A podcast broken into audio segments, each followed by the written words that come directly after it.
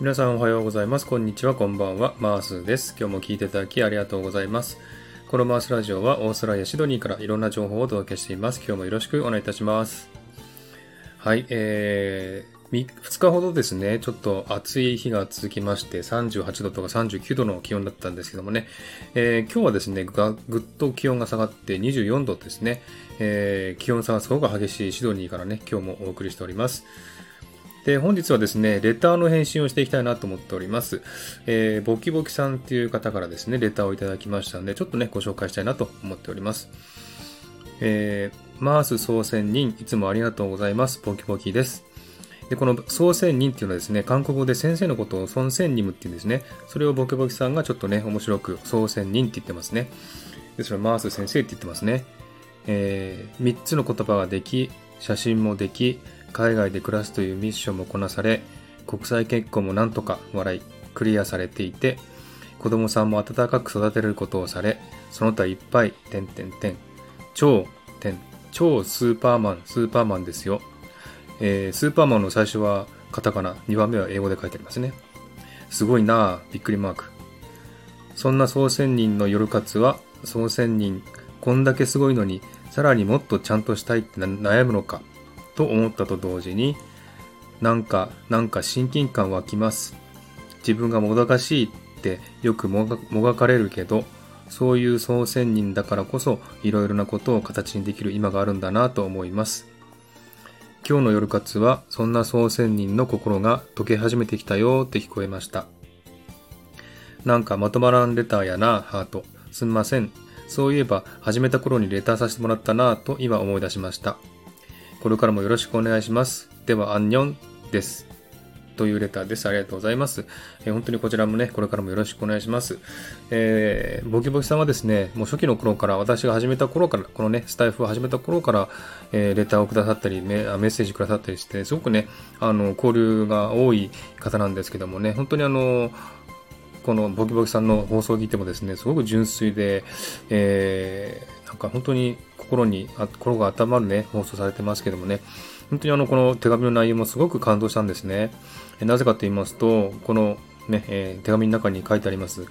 3つの言葉ができ、写真もでき、海外で暮らすというミッションもこなされ、国際結婚もなんとかクリアされていて、子供さんも温かく育てることをされって書いてあるんですよ。これ、この5行を読んだだけで、あ、もうこれは収録で返信しようって思ったんですね。で、すぐに、えー、ボキボキさんに許可を取りに来ました。えー、本当にこのね、5行を読んだだけで私のことをよく知ってくださってるんだなっていうのを思ってすごく感動したんですね。えー、この5行の言葉が本当にあの私を表す代表的な言葉っていうか、えー、じゃないかなと思うんですよ。で、本当にこれは収録を聞いてないとわからないことですし、私はあの収録で、あ収録っていうかあのプロプロフィールでですね、まあ、結婚してるとか子供いるとか書いてないんですよ。収録では何回か言ってますけどね。で、その収録を聞いてないとわからないこともあるわけでして、本当に私の収録をちゃんと聞いてですね、えー、くださってるんだなっていうのを感じました。すごく嬉しくてですね、えー、これはもう本当に返信、収録しないとなと思ってね、収録しております。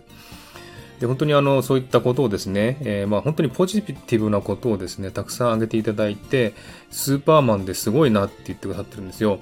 で、私は自分やっぱり自己肯定感が低い人間ですので、こういうことがあっても、あの、自分はすごいって思えないんですよね。まだまだ足りないっていうか、まだまだ自分は、えー、もっともっとね、頑張んないといけないって思うんですよね。で、自分をそうやって、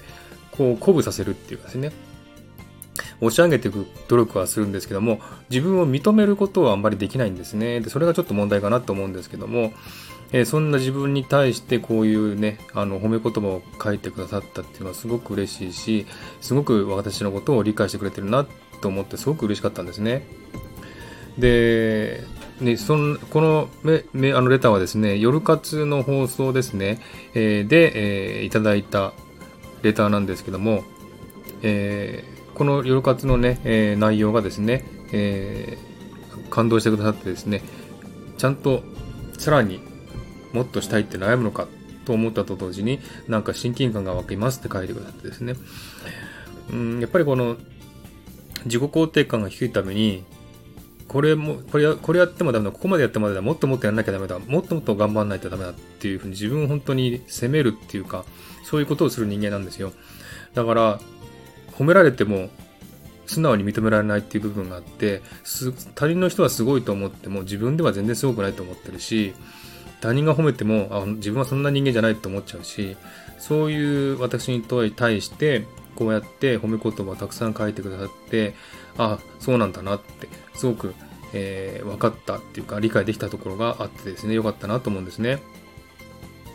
えー、ここにあれですねあの初期の頃に、始めた頃にレターさせてもらったなと今思い出しましたって書いてあるんですけども、あの、私がこの財布を始めて初めてもらったレターがボボキボキさんなんですよ。です本当にあの最初の頃からレターとかくださって、本当にあの、親身に交流してくださってる方なんで、すごくね、え、ありがたいなと思ってですね、えー、こういう収録をしようと思いました。えー、本当にね、こういったレターありがとうございます。え本当に褒めていただくことが多くてですね、え自分は、自分はそんなにね、そんな素晴らしい人間だと思ってないし、えまあ、声もね、えそんなに魅力的じゃないですし、え内容もね、この、え私のスタイフの収録とかもですね、硬いですよね。あの、なんかもう、台本ありきの、そんな内容ばかりなので、冗談も言えませんし、モノマネもしませんし、音楽もね、歌も歌えませんし、伴奏もしませんしね、えー、何か本当にわーっていうような、そんな内容のね、収録はできてないんですけれども、それでも本当に、その中でもね、私の魅力を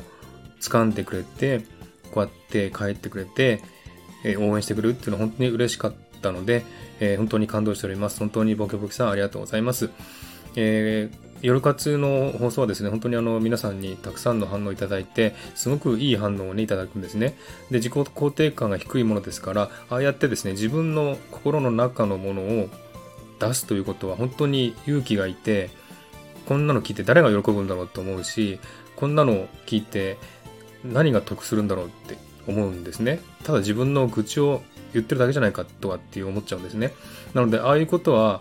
今まで他人に話すことも少なかったし、SNS でそういうことを前に Twitter とかでもね、言ったことあるんですけども、反応も本当になくって、あ、やっぱりこういうのは自分の中に閉じ込めておくべきものなんだなっていうふうに思ったんですね。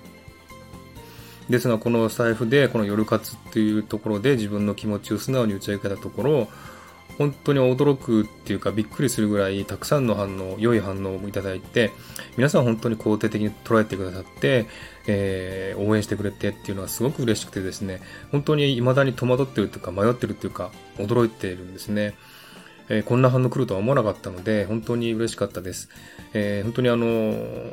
だから自分の素直な気持ちを出せばいいんだなっていうのがだんだん分かってきて、